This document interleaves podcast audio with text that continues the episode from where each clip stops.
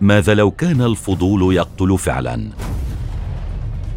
إن الجرائم التي نسمع عنها تكون بمعظم الأوقات بسبب دوافع انتقامية أو للدفاع عن النفس أو نسبة لتنشئة غير صالحة. لكن هل يمكن أن يجعل الفضول من المرء مجرماً؟ أليس بوستامانت ابنة 15 عاماً كانت تعيش في جيفرسون سيتي مع عائلتها، وكانت تحظى بمحيط عائلي هادئ. كسواها من الفتيات، كانت تذهب أليس للمدرسة وتتعلم طوال النهار مع زميلاتها لتعود إلى منزلها مساءً. لم يكن يظهر سلوك الفتاة أي شكوك أو تساؤلات، فكانت طبيعية التصرف لا علامات استفهام حولها. إذن ما الذي حصل وغير مجرى حياة أليس؟ كيف تمكن الفضول من أن يسرق براءة المراهقة؟ إذ ثرأت لها تساؤلات عديدة عن شعور المرء بالقتل، ولم تكتفي بالتفكير، فكان ذلك الفضول يرافقها دوماً ويثير رغبتها في الاستكشاف والتحقق من ذلك.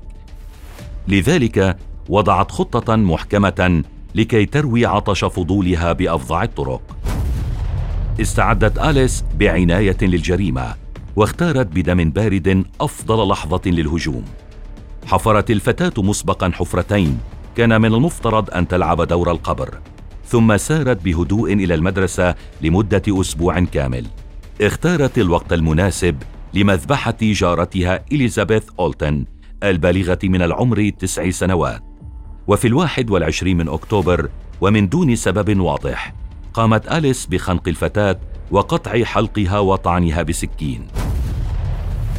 طبعاً ستبدو الأسباب مجهولة للجميع، لأن لا أحد يعلم الدوافع التي أوصلت أليس إلى الإجرام، وهذه الدوافع كما كانت غريبة كانت سخيفة لأن تودي لمقتل فتاة صغيرة لا ذنب لها في شيء.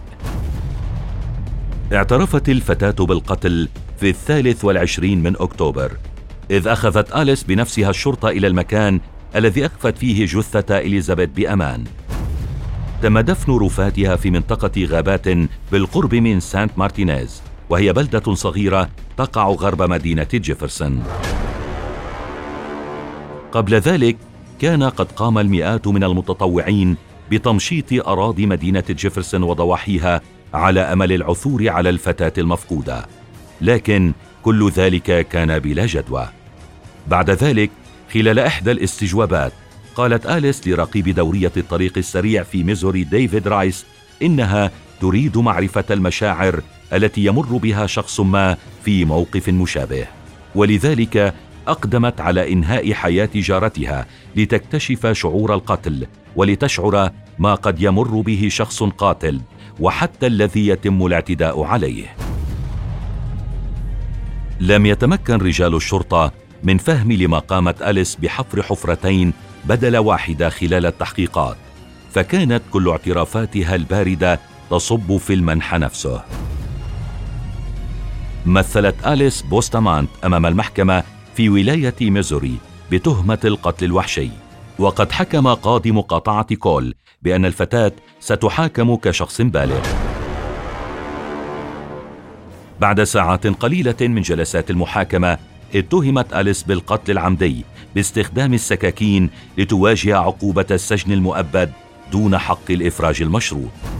شكلت هذه القضية محط تساؤل لعلماء النفس ليتمكنوا من تحليل إذا فعلا كان الفضول الدافع وراء فظاعة الجرم، أم أنه هناك أسبابا ملتبسة لا يعلم أحد بها.